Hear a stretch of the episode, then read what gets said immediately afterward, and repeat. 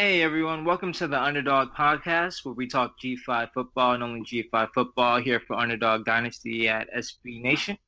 My name is Cyrus. Um, it's been a while since I've been on here, and my colleague here with me, um, Jared. It's been a while for both of us. Jared, say mm-hmm. what's up, man. Hey, how's it going? We make make our proud return to the podcast after uh, all the other guys have been doing an awesome job with it this season. Yes, they have. They really have. So we've been able to um, lay low and not really come on here and show everyone, you know, how we sound, so to speak. And um, joining with us today, you know, being that me and Jared are on here, that means it's kind of a special pod. And with signing day next Wednesday starting, believe it or not, uh, we have SB Nation's very own Bud Elliott, the recruiting guru. Say what's up. What's going on, guys? Everything's good. Everything's good. You've been kind of busy lately with the um, Florida State news, sure. Uh, we tried to get this uh, about a week ago, but kind of had busier, you know, more important things to handle. So I'm glad that, um, you know, all the great work that you've done, things have kind of slowed down, and now we can get into uh, signing day, which is your baby, kind of, isn't it? It is, absolutely. I mean, we've done this for about uh, six, seven years now, and, and it, it keeps changing, and, and this year is, is, is a big change. Yes, it is a big change. And um, what that big change is that we now have a new early signing period, which is going to begin on December 20th, starting next Wednesday, and it's going to last about three days from December 20th to December 23rd. But can you um, explain to our audience a bit, for those who don't know, just what the new early signing period is going to entail and how it all came about? Sure. So uh, the NCAA had it in its mind that a lot of kids who are, are committed uh, are tired of phone calls and texts and visits and whatnot uh, after their senior year, and, and if they had their minds made up, they should just be able to sign uh, in late December after their their fall semester is over, as opposed to having to wait until the traditional date of, uh, of February, uh, the first Wednesday in February. Um, there's a lot of a lot of sports out there that do have an early signing day. I think basketball is probably the most notable. Um, and and so in in theory, it, it, makes a lot of sense. It's going to be December 20th through the 22nd. Um, unfortunately, I you know I do worry a little bit about uh, mainly about, about protections for the player. Uh, the NCAA didn't allow anything in there like an automatic out for kids to get out of their letters, their early letters, and maybe default to a traditional time frame. If say uh, the head coach leaves, like you know maybe if you have like a Bobby Petrino moment and, and you have a motorcycle incident or something, uh, there's no protections in there, so it's just going to be on an absolute case by case basis. And, and, I would have liked to see uh, perhaps the date moved up some to where you'd have fewer kids signing early and, and just basically just a select few per class, maybe kids who legacies, kids who know exactly where they want to go to school, kind of regardless of coach, perhaps, and then also procedural protections to see if kids, uh, if if something does happen, and I, I propose an idea. Hey, let's get something in there where if the head coach leaves, if the coordinator leaves, or maybe if the position coach leaves, uh, then you could get out and you could reopen your recruitment in the final six weeks between the early and traditional dates. But uh, no dice; they're they're just going wide open. Mm-hmm.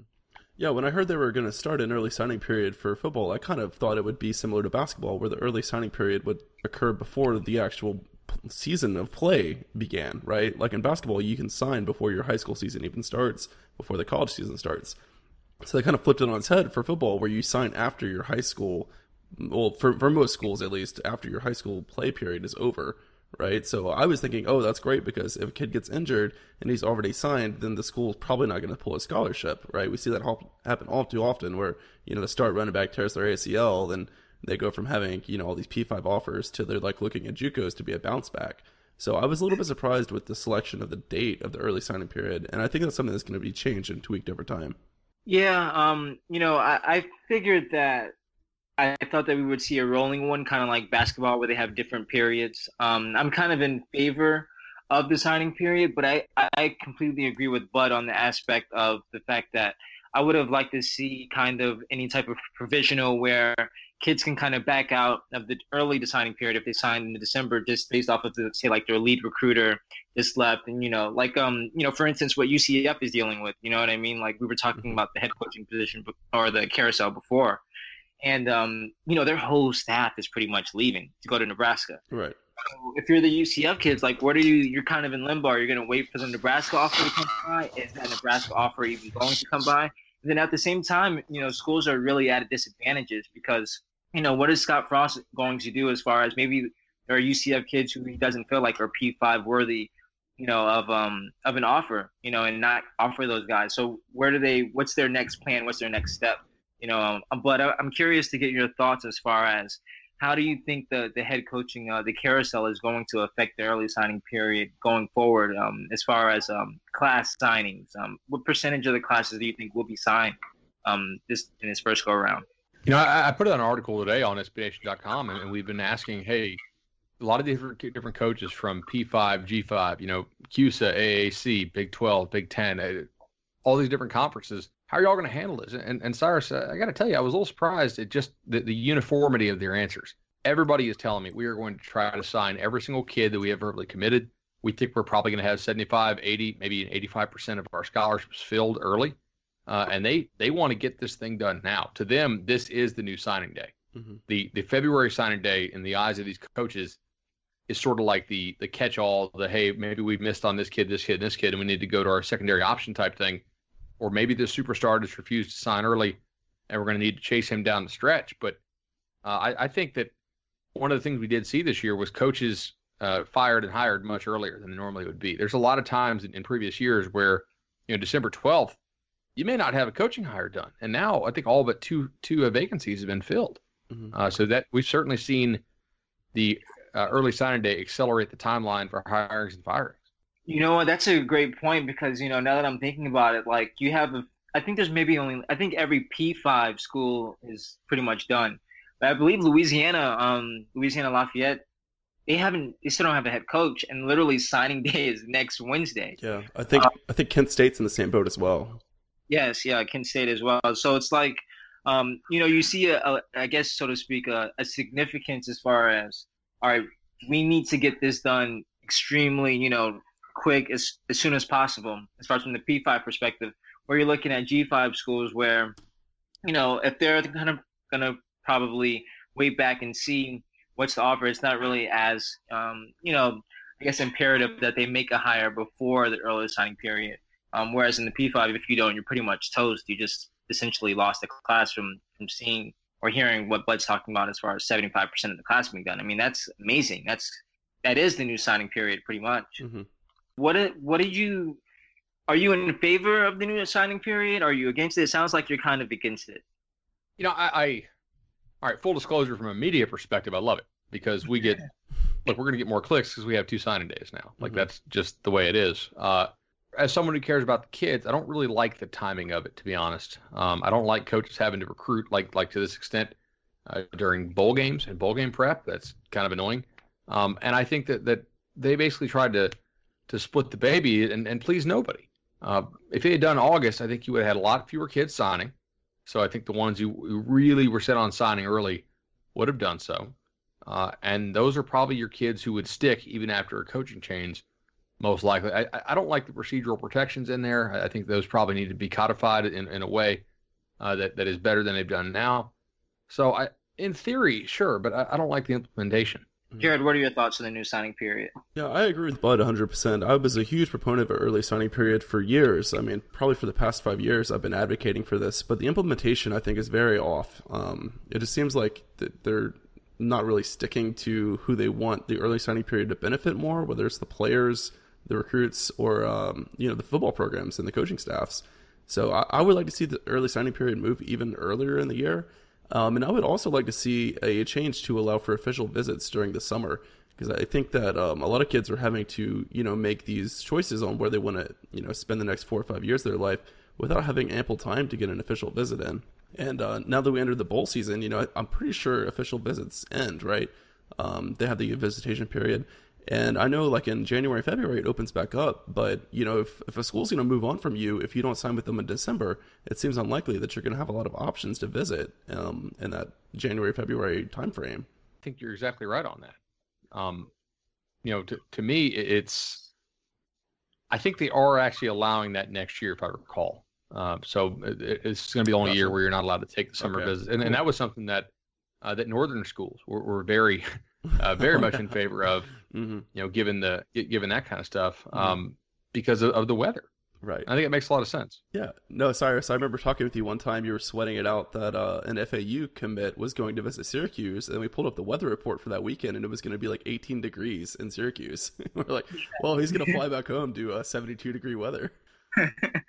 I think uh, I'm with you guys. You know, I, I love the fact that we have an early signing period. I think it's going to create more parity um, in college football but I'm not for the fact that it seems to be that the early signing period favors, you know, coaches and universities much more than um, it does the players. The fact that it doesn't have a provisional for, say, you know, a receiver's lead, you know, wide receiver, their position coach to go ch- change schools in January and February once the season, um, you know, officially over, and then they go and leave for a Power Five school, and then they're just stuck. You know, that's not mm-hmm. that's not fair. You know, it's the reality, but it's just not fair. I, I feel like if they added a provisional where co- coaches um, or players can put themselves back on the market, so to speak, where they can sign with the new school if, if the school decides to um, make the change, that would have been, you know, I would have been completely fine with that. But this one, I'm just not um, so sure with. Um, but Bud, do you feel like uh, with the signing period as it is now, do you think that this will continue to be this way, the December and then the February one, or do you feel like we'll see any more significant changes with the signing period going forward? I, I think it's going to be this way for a couple years. The, the, NCAA doesn't typically move to act really quickly, and uh, and it was already so just so controversial to get this one done. Mm-hmm. Um, they're probably going to want to solicit some feedback, unless they just have some kind of crazy PR nightmare. Uh, you know, like, uh, well, I, I don't know. It, it's hard to envision exactly what happened, but I, I do think that there'll be a couple years where, they solicit feedback before they make any any meaningful changes to it. Mm-hmm. I think part of the problem with enforcing like provisionals, you know, to get released from your from your signing, you know, if a coach leaves, is that not much is officially documented in the recruiting process. You know, we do have that period where the official, you know, handwritten or typed up letters on letterhead go out. Outside of that, I don't think there's really much official documentation of the recruiting process, you know, from a NCAA standpoint. I mean, it's not like there's some master document or some database somewhere that shows like, hey, player X at school Y's head recruiter was position coach Z. You know, I don't think yeah, that right. exists, and it, it's hard to imagine the schools giving up that kind of secrecy and that uh that operational insight into their program. And also, if I mean, if that was a system like that, it seems like it would be very easy to you know have loopholes and to get around some of the enforcement. Now, I think you could actually solve this, but by doing this if the kid wants to sign with the school and if the school wants to sign the kid, you all agree on three coaches. put it, put them in a letter, put yeah. it in a letter of intent. School signs it, kid signs it. Then there's no ambiguity. Mm-hmm. These are the three agreed upon coaches. They're enumerated there in the document. Mm-hmm. And uh, if one of those coaches leaves, then the kid can get out of it. If if if those three coaches remain, he can't. Mm-hmm. I, and look, if then it kind of eliminates the funny business because you both agreed on on which coaches you felt were the most important to that before yeah. you actually sign the you know the signed letter of intent. Yeah, I like that a lot. That's a great idea, honestly. That that'd be perfect. mm-hmm. That would cover um, everyone's butt, so to speak. Um, and you couldn't. There's no wiggle room for the recruit to complain if those three coaches were to stay on staff. You know. Um, but just to you know, I guess all three of us we seem to be um, to agree on the fact that the new early signing period doesn't really benefit the players um, all that much. But so who benefits the most from a new early signing period? I think it's probably the schools, uh, especially the coaches. I mean, if you're a coach, you really don't want to get a text on Christmas Eve that this kid is, is wavering, right? Mm-hmm. Uh, there, there's these guys literally. I mean, they, they get paid a lot of money, but they do work a ton of hours. I mean, some of these guys sleep on their couch in their office a lot, and they probably work legit hundred hour weeks. Um, so, given that, I think that they're going to benefit quite a bit from the certainty. And there will be some recruits who certainly are locked in; they know where they want to go. The chance of a coaching change is very low, and they're, I think, I'm sure they want to enjoy the holiday season and their final semester without having to worry about where they're going because they're locked in. So that there are certainly people who will benefit. I don't want to make the sound like it's all bad. I think there were just some some things to it that were probably easily foreseeable and preventable that, that didn't get worked on. Mm-hmm. Yeah, I definitely agree with that. I'll uh, I'll add two kind of finer points to that. So I think if there are players that benefit, I think it's the players who take care of their academics very early. Because I've heard of a lot of kids who they don't have the SAT, the SAT score that they need, and they might still qualify. And maybe in a normal year, you know, they'll they would have signed in February, and no one would even know that they had poor academics. But I think since the process is speed up, these schools can't really afford to commit and take a like official pen to paper chance on a kid who might not qualify. So I, I think it, it does incentivize kids who take care of their academics earlier, and I think that is good. and hopefully it makes the uh, the kids, the parents, the high school coaches, you know, really instill that um, that urgency to take care of all that stuff ahead of time. Um, from a program standpoint, I think the G5 schools really benefit from this early signing period. Um, Absolutely. So, yeah, so to give a, a, UTSA perspective here, UTSA just picked up a quarter, quarterback commit yesterday. Um, JoJo Jordan Weeks, he is a six foot four, two twenty pro style quarterback, and he wasn't very good as a junior. He really blew up on the scene as a senior. I think he's taken his Wimberley High School team further than they've ever gone to the playoffs. They're playing in the state semifinals this week. He's thrown 49 touchdowns to one interception for over 4,000 yards, and UTSA was his first offer. I mean, if there were two months left in the recruiting cycle, there's no doubt he would be signing with a P5 school because he was such a late bloomer. You know, was, he was so late to even pop up on the recruiting scene at all. So, you know, I think the G5 schools do benefit quite a bit. And, you know, I'm sure there's areas where there's trade off. You know, it might impact the transfer market, the grad transfer market. Uh, but that system system is set up now. I do think it benefits the G5s who can kind of have their ear to the ground and find these hidden gems and kind of lock them up before their name gets spread around to the rest of the nation. I think you're dead on, uh, especially because look, December, January, oftentimes is where senior film got evaluated. Mm-hmm. You know, like the stats are just limited by time, and and if you are a G5 school, especially if you've identified a kid who you thought had potential, he was decent as a junior, he really blew up as a senior. Uh, that's going to cut down the evaluation and offer timeline of the bigger schools significantly, mm-hmm. so that you have a greater chance of signing that kid. Now, does the kid win in that situation? Maybe, or, maybe not. Arguable, I think the, yeah. you know, yeah, the, the one side says no because there's probably better facilities and, and coaching at, at a bigger school. The other mm-hmm. side would say, look, you know, you were a priority for that G5 school the whole time. They're probably going to build their game plan and everything around featuring you. Right. Uh, whereas you might just be roster filler at, you know, in Alabama or something. So I, I could see both sides of the argument, but the G5 schools absolutely win in this situation. You know, I thought it was interesting that you know from reading your um, article earlier tonight, and then you know you bring it up on the pod earlier, is the fact that you know there's G5 schools out there that still expect to sign you know 75, 80 percent of their class, which I thought is I think it's extremely high because you'll definitely have players who might want to wait out for that Power Five offer if they feel like it's coming, and you know just from reading your article earlier, I thought you made a great point about how like you know, if a kid's the, the best prospect in that class, there's no way a group of five school is going to pull that offer from them, mm-hmm. you know, um, if they don't sign immediately in, in, in December. They're definitely going to wait in February.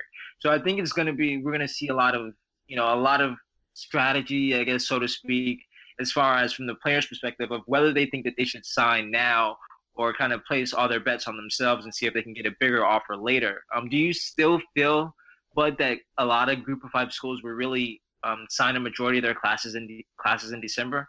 I mean, because this is the first one we've ever had, I can really only go based on what they're telling me. And I, I granted these guys, you know, anonymity, and I said, hey, just what do you guys plan to do? Uh, and they're like, we think we're going to be able to sign all the kids that we we have committed, which is going to be like 80% of our class. It's like just coach after coach, and you know, I, I see him on the sidelines of high school games. I, I see him out at conferences and things like that, and just we're you know, or you call him up on the phone, and and I was just surprised at, at just the, the same answer over and over again from different staffs. It was almost like they had a meeting about it. Now, um, I know this might be a bit intricate, but uh, the you know the, the biggest thing that I was really really interesting to find out with the new early signing period, as far as like um, you know, with positions like oftentimes at the Power Five level, we'll see you know a school like Clemson or Ohio State sign two five star quarterbacks. You know what I mean? And only one can play, and we're in the day and age now where people tra- transfer, you know, left and right for playing time. And I figured you know, with this new early signing period, we might see uh, less of that, so to speak, where we have two highly committed quarterbacks um, commit to the you know the same school. Do you feel like we, we will still see that um, in the new early signing period, Bud?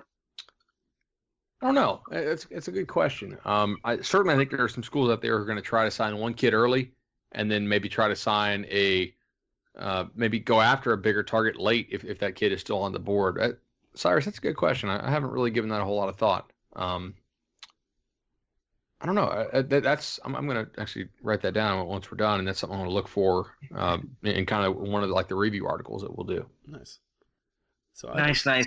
One thing that I can really imagine happening is I think we'll see more of a kind of a hierarchy in recruiting develop, where I think, yeah, you know, your blue bloods, they're going to go ahead and sign the full 25 in December because they have the luxury to do so. And I think as you creep down that power structure in college football, I think some of those lower level schools, they're going to take, you know, considerably less kids in December because they're going to wait for those late qualifiers to come in. And, you know, I think they're like, hey, you know, this, this two star no one you know, he he was probably going to end up at our school anyway, so why force him to sign in December? Like, let's not send him that official letter in until February, right? Because he's not going anywhere else. And if it gives us a chance to, uh, you know, put him on the back burner and then pick up a three star kid that fell through the cracks, I mean, I think that's a clear win for you know maybe a school like a New Mexico State or um, you know Louisiana Monroe or someone like that who's you know they're not beating many schools out for these recruits anyways and that's the strategy Absolutely. that I was talking about. That that's the that's the that's exactly what I was talking about. If you're someone who's like in New Mexico State or whatever, you know, you're gonna wait it out no matter what for these kids. You know, um, the market is already um, you know bare as far as who are you gonna be able to get that's uber talented to come to your school to begin with. So um, I feel like you really don't have a choice. You know, I, I think Jared, you make a great point as far as that power structure of where you know, the February signing day might just be the new Group of Five signing day. oh so, man, don't tell me that. where we see, you know, um, you know, whatever kid that's in the ESPN 300 or whatever who might be still holding out offers, and then he, he just puts on a, a Group of Five hat, you know. Yeah. But but you know, but to be to be serious, I, I really feel like that that really might be the new thing. You know, it'd be odd to see. It's going to be mm-hmm. really interesting to see whether you know we have the Alabamas and Florida States just you know forego the February signing day, which is such a huge event and then just you know put it on shop you know right before christmas you know it, it's going to be really really interesting yeah so I, I, didn't want to use the p5g5 nomener in this sense because i really think you know your schools like the, the florida twins and the aac you know your memphis um, you know, even some schools like Louisiana Tech, like they they out recruit quite a few P5s. You know, your Kansases of the world, your Iowa States. Um, so I think you know schools that have like really good facilities and a winning tradition at the G5 level, they might sign more early enrollees than some of the lower level P5s do. Yeah, that's, that's entirely possible. Um, you know, especially because you have some of these. You know, P5 is not everything, right? Like, mm-hmm. like there's certainly a certain number of kids who just feel like they won't go play G5, but there's a lot of kids I also think don't understand what the heck P5 and G5 of is. Course, to be honest, yeah, yeah. Like they really don't. like they they can definitely tell you the difference between like Alabama and Southern Miss. Mm-hmm. Uh, but you know, like, like, if you tell them Wake Forest and I don't know, give me a really good P5 team in that region, Memphis. Oh, right? Memphis, is a great example. Mm-hmm. You know, like how many kids actually know Wake Forest is in the Power Five league versus versus right. you know, Memphis? And not many. Mm-hmm. I mean, you know, if you visit, you might see nicer facilities. One, obviously, but uh, just name wise, I think name recognition they have pretty similar, and, and I, I yeah, I, I think that the P5 G5 thing can be overrated at times. You know that that that's really interesting. You know, do the do the prospects even like the the new early signing period? You know, I, I know that we're going backwards a bit, but some do, and, and, some yeah. Uh, I, like some kids have told me I'm going to sign early, and then we've already seen them decide to not sign early. Mm-hmm. Uh, and some I think are going to get pressured into signing early. Look, mm-hmm. if you do if you sign early, you get some benefit, but you also give up some leverage. Uh, in fact, all of your leverage. Uh, unless you're able to kind of whip up a real PR firestorm to, to get out of your letter of intent somehow. Um, but it's, uh, it's, really mixed. It's hard to say. Do the kids like it? I I think most of them are, are, are fine with it, you know, and, and the ones who want to sign early will sign, and, and the ones who are like real art, you know, like striding against it won't. But uh, there'd be a, a, good number of kids in the middle who just kind of do it out of pressure. I think. Mm-hmm. Yeah. So there's one kid I talked to their parent, and they said that they officially are going to sign on December twentieth, right? Uh, but they asked their their coach not to publicize it, and they want to have a big blowout, you know, February signing day because that's when the rest of their their teammates are expected to sign with Division two schools, with FCS schools, JUCOs, whatever. Uh, so they kind of want to sign at the same time as their teammate, Oh, which what I, I thought was very interesting. And you know, I'm sure that's going to it won't out, work, right? It's not going to yeah. work, and this is going to be the only year where that's even entertained as a possibility. So I, I think it's gonna be interesting to see how the like the kind of the culture around it develops. You know, with the the whole signing day rush. You know, is how, how much are people going to buy into the December point from like a PR media perspective?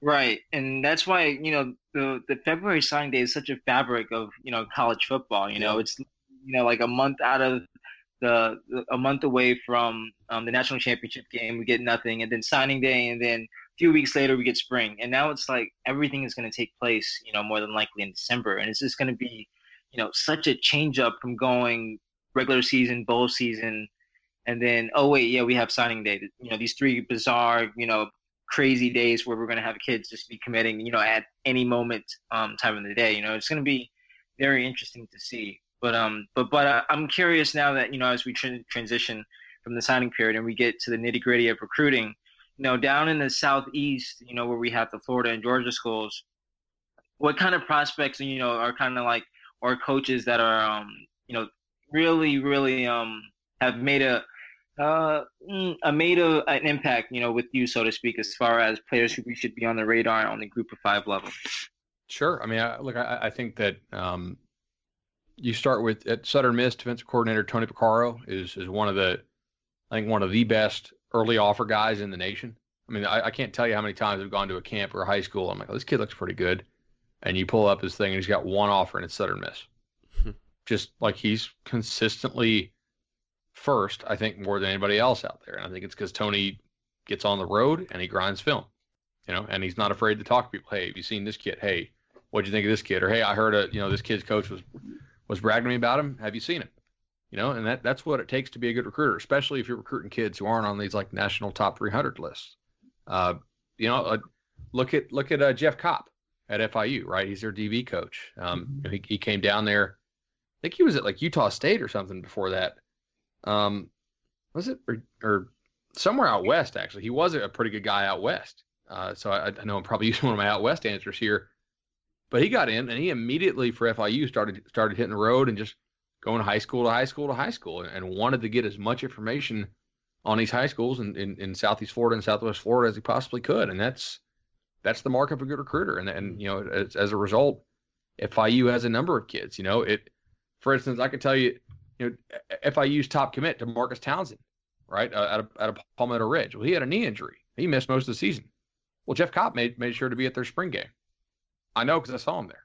I stopped in for like like 30 minutes and uh, and, and saw it. Um, you know, that's if that's FIU's best commit. How many people would have taken that kid, given that he only played half a season and you know was good last year, but maybe not amazing. Uh, but that's that's you know beating the pavement. Uh, you know, Rocky Jacques Louis as well in, in, FIU's class, and another kid I know he's been in on. Um, you know, pretty good, pretty good pass rusher guy who I think can make an impact for FIU as well. Um, I, like most FIU staff to be honest. I, I think they do a. I know F, FAU gets more more of the pub, and they do sign, I think, higher profile kids and higher, uh, certainly a lot more junior college kids. But I, I, think FIU is doing a really good job building for the long term. You know, mm. um, and then uh, Travis Trickett, who you know Trickett's a name I think a lot of people know throughout the southeast. His dad was Rick Trickett there at uh, um, West Virginia, and then also at Florida State. And Travis is a heck of a recruiter at Georgia State. He, he's their OC and um, you know, does a really good job up there. We, we know he IDs kids in Florida uh, very well. I'm trying to think who. I, well, these aren't these aren't really G5 guys, but they you know they're kind of newer on the scene. Um, Aaron Henry, guy for uh, for NC State, he's their DB coach. I think he does a really good job. Shoot, there's I'm I, I know if people listen to this, they're mad at me. Um, you know, there's several guys on on uh, on UCF. Well, UCF's whole staff. uh, I, I, don't know who the heck's on UCF's staff. new staff. Yeah, on your Nebraska staff now. um, you know, I think SMU staff does a good job IDing kids. That's technically not really in the southeast anymore. Um, now Memphis, uh, shoot, Memphis's defensive coordinator. Uh, I forgot what his name is. I, I've I've seen him. Some of it's just like, hey, are, are guys there when you're at these high schools, right? Mm-hmm. Uh, Donnie Abraham for uh, for Illinois is not a G5 either, but it's kind of one of those very lower P5s. I don't know if we're allowed to mention those on, on this pod. Uh, you know, he's done a great job.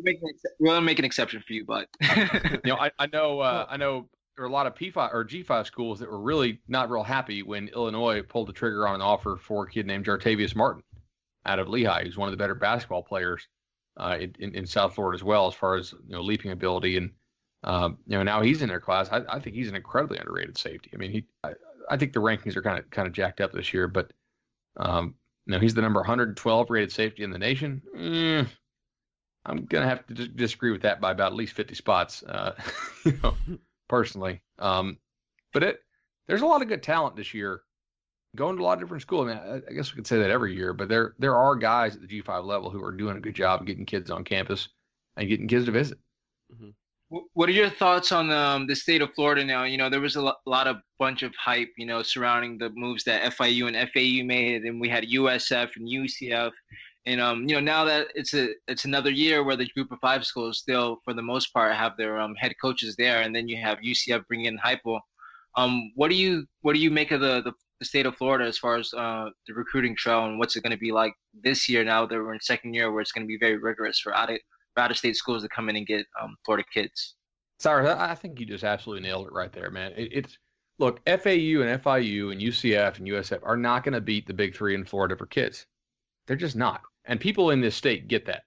National media comes in and they're always like, "Well, recruiting in Florida is going to be so tough for these big three now that you know the, that the G five schools in the state are." Uh, are, are you know seemingly right and, and made good coaching hires. Uh, I guess we'll see what, what UCF does with, with, with Heupel if that works out. But and I always kind of chuckle and I'm like, ah, it's kind of easy to write yeah. this if you live in like you know Chicago, but if, if, you're, right. if, you're, down here, that's not reality. But what is reality is if you're a school in, in a P5 league and you're not like an elite level school, I do think it got harder to come down here and take kids. You know, if you're a Wisconsin, if you're a Northwestern, a, a you know a Pitt, um, you know schools that kind of live down in Florida and do it and take a lot of Florida kids on a yearly basis.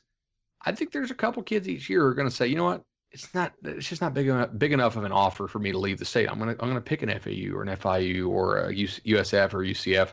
I think it got harder to recruit in the state of Florida as an out of state school if you're one of these sort of like lower or maybe mid lower level P5 schools. Mm-hmm. Yep. You know, and we saw that a lot. You know, this last year, I know that um, Illinois and Lovie Smith, you know, they they've been doing pretty. You know, they've been really, I guess, trying to get into South Florida um, specifically. I believe um, St. Thomas and um, I know they had a, uh, another kid Epstein. I forgot what high school he went to. I don't think it was Heritage, but they've been you know doing a, they've been trying to get into South Florida. And then FAU's biggest commit, you know, just a few years ago was Devin Singletary, and he was an Illinois commit, and then he flipped last minute. And I think that's where we're going to see where a lot of Group of Five schools are going to make their heyday as far as keeping those kids in the state because a lot of the times, you know, those players can make a huge impact at the group of five letters level, so to speak, versus, you know, like you said, taking the chance and going out of state and maybe, maybe not, you know, thriving there. Um, Jared, what were you gonna say? I, I know I cut oh, you off. Well, I was just gonna say I laughed at all those articles because okay, maybe Miami has one less kid walk on that like is good enough for play, right? Like that's gonna be like the only real impact. So I mean, I I just totally agree with you guys. I, I think that it just makes it a lot harder for out of state schools to to poach good players. And uh, to kind of transition to the Southwest that we were going to talk about next, I think we're seeing the same thing in Texas with kind of a renaissance at, at UNT. Uh, you know, UTSA is getting their act together. You know, Rice is making a coaching change now. Um, Louisiana Tech's been solid as always. So I, I, think a lot of that talent, that Louisiana Texas talent, is starting to stay there. You're seeing less and less kids that are highly recruited leave to like those lower level Big Ten schools, right? Absolutely. I think you're, you're seeing largely the same effect. Um, shoot, uh, uh, Seth, Seth at, at North Texas. Uh, mm-hmm. Littrell, mm-hmm. doing a great job there. I mean, they, they turned that program around. Frank Wilson at UTSA, I think, is doing a tremendous job uh, recruiting. I think Rice will probably get a a bump with with Bloomgren coming in there. Uh, that's an interesting hire. You know, he's a guy actually from Tallahassee, uh, who uh, you know has been out west now for a while at Stanford. Um, shoot, I'm missing some other ones. Uh, look, Houston, I, I think recruiting wise, I, I don't know that Applewhite is, is the same you know level that Herman was, but right. you're still in Houston and you're yeah. still going to get a number of good kids. And that name uh, resonates with kids too. Yeah, absolutely. Uh, SMU, look, the name Dykes certainly in in the state of Texas is going to resonate. Now nationally, people, I'm sure some people said, eh, I don't know about that hire, but look, it was very clear he wanted to leave Cal. From like like all the mm-hmm. people that talked to agents and whatnot, it was like, hey, Sonny Dykes would, would leave Cal probably like hitchhiking if he could, right. you know, back in the day. Yeah. And I think Cal kind of got tired of him. Mm-hmm. Um, but uh, look, if he if his thing really was I want to be back in Texas, then he'll probably do a pretty good job in, in, in you know being back in Texas. But uh, what kind of uh, sleeper recruits um, are you feeling in this class as far as guys who you feel like um, are being overlooked at the Power Five level who don't necessarily necessarily have the offers that you know their play probably warrants, and they might end up at the group of five. Sure. Uh, so uh, just just going through some of the better classes there, like guys who I've actually seen, and I I, mm-hmm. I think are are quality players. Um, look, a lot of these are going to be guys from real small towns, right? Mm-hmm. Uh, you know, y'all know where Freeport, Florida is? No, sir. No. I, I mean, I mean it, it's it's next to Niceville. You know where Niceville is? yeah, that's no help here. All right. So I mean, no, up, up up in the Panhandle, like like uh, Fort Walton Beach, Pensacola, kind of yeah. around there. Um, you know, Shannon Carswell, kid who's committed to Southern Miss. Uh, you know, good size, 6'4", 285. You know, is he going to be the best pass rusher in the world? Maybe not, but like that's a that's a two star kid who I, I think Southern Miss is probably you know pretty excited to have. Um, you know, a lot of the Mississippi kids actually, I, I feel like they do a really good job in their own backyard with. You know, I already mentioned um, Demarcus Townsend, who's I, I, think could be a workhorse back for FIU coming off that knee injury probably. By the way, last year my sleeper, we should have done this podcast last year because I was all over this kid named Devontae Price, uh, who is real good already apparently. For I, I can't watch any FIU games because they're all on like this TV channel I don't get. Uh, it seems like, but I'm looking at his stats and, and Devontae Price is kind of killing it. Mm-hmm. That's Have probably, y'all seen him much? probably the beIN Sports Network, by the way. Our, our readers would yeah, be very like, familiar man, with wish, it. I yeah. wish I could watch this. It's, and it's then a soccer, uh, ch- soccer channel that plays Conference USA games as well. Go figure. Huh. That's uh, that's interesting. Yeah. Um, I'm trying to think other kids who I, I really like this year who are, are actually committed G5. Um, okay, I already said uh, Rocky Jacques Louis. I think he, he's a, a, really really nice player for them. Uh, USF's got a kid, Zion Rowland. Have y'all seen him? Uh, I think he was a Louisville commit for a while, and then they flipped him. Um, I've seen him in person a lot, and, and I think he's a, a, a damn good ball player, mm-hmm. uh, receiver who I you know it, he's a top 600 kid nationally. I, he's really good with the ball in his hands. He, he kind of has some some moves uh, like a running back. Juwan Cherry at Okeechobee is a nice athlete for them, a, a guy who you know again you get the ball in his hands. He's a little undersized. He's like five eight, but I, I feel like he would do a, a really good job there for USF. Um, trying just going through Houston's class here, anybody I, I really recognize and, and I, I, like. Mm-hmm. Um, yeah, Chance Amy's the one for me uh, on that, that Houston class, man. I think he's a completely dynamite, explosive player, and it's a big down year. oh, year. the QB, yeah yeah, yeah, yeah, yeah. It's a huge down year for quarterback talent in Houston, or sorry, in the whole state of Texas, rather. So I was really surprised Houston was able to hold on to him without much trouble. You know, that's a great point. I, I went to both of the big camps there if I recall, in uh, in Texas this year, the, the big Nike camps, and the QB, uh, the best kid that it, there was was a, a, kid from, from California, yeah, uh, who who had flown in. The the other QBs were were just not real special. Um, oh shoot, there is a kid. Uh, what is his name? I uh, his dad was emailing me. Um, his dad was in the Air Force. This is back. When was the Super Bowl's? What February? Uh, yeah, February um uh, 9th, I think. Malik Rogers. Ooh, that rings a bell. Let's see. He he plays at a school, uh, Shadow Creek, at a Pearland, Texas. Uh-huh.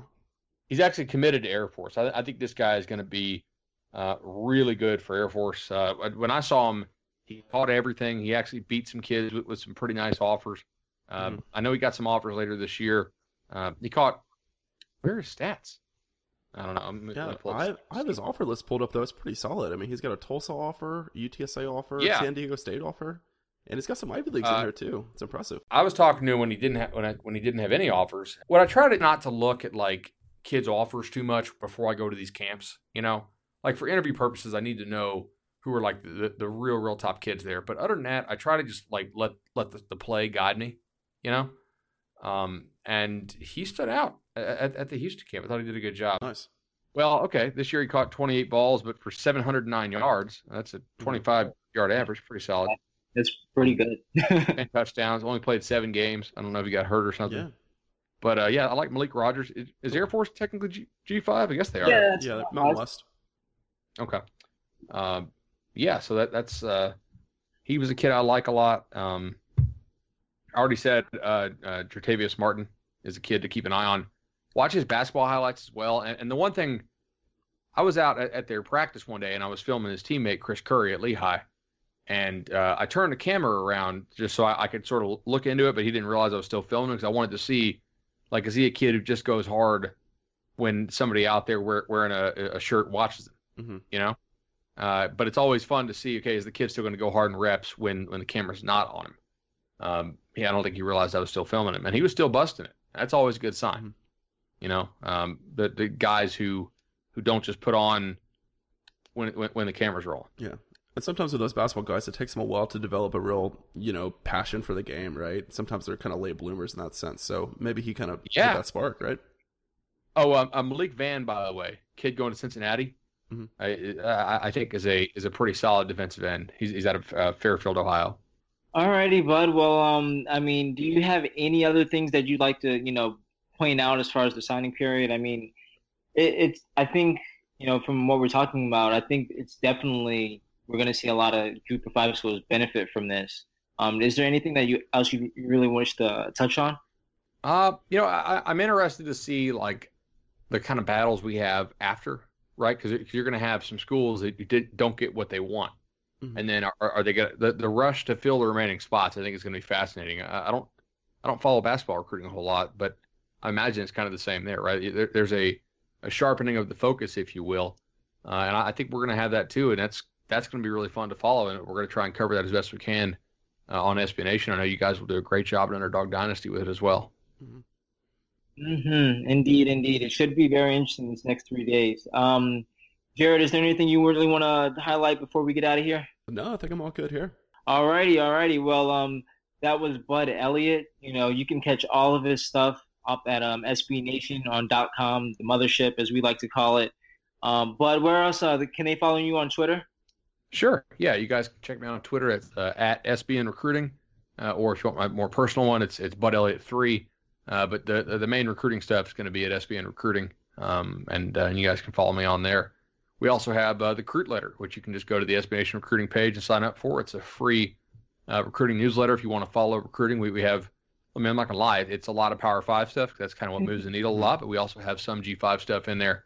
I send it about twice a week. It says daily, but to be honest, I don't want to like you know just spam people with stuff that's not really newsworthy. Right. Uh, so I, I, try to save up the links and, and share them uh, or, or, the stories when I feel like I have enough to send a quality newsletter to folks, so we don't we don't you know, load up their inbox with, with nonsense, and yeah. uh, that's free as well. Yeah, so I can, I can vouch as a G5 guy. I subscribe to the recruit letter, and uh, I really like that you do a lot of like procedural stuff and a lot of analysis into recruiting itself. You know, it's you still have to focus on the actual recruits, but I think even if you're a G5 fan, it's pretty interesting. You kind of pulled back the curtains a little bit on the recruiting process. Yeah, yeah, we, we, we try to because it's such a mystery to a lot of people. Right. Um, you know, mm-hmm. for for most people, they just want surface level. Uh, hey, how is my team doing? Did, did we get the kids we wanted? Yeah, yeah, it, it, exactly right. Mm-hmm. All righty, um, Bud, thank you again for joining the podcast, man. Greatly appreciate. it. I know you've been super busy, so this really means a lot to us in our site. Um, thank you again for coming on, man. Yeah, guys, enjoyed it. All right, thanks a lot. Thanks a lot, man. And, um, before we get out of here, you can follow us at Underdog Dynasty on Twitter, like us on Facebook, and um, definitely feel free to let us know if you guys like this recruiting podcast um, edition. Uh, this was the first time that we've done anything like this before. Um, if you guys really enjoyed, we definitely would like to follow up to see if maybe we can get Bud back on here again for the post recap when it comes to signing day. But um, we're going to get out of here once again. Um, thank you for listening to the Underdog Podcast, and we'll see you guys later.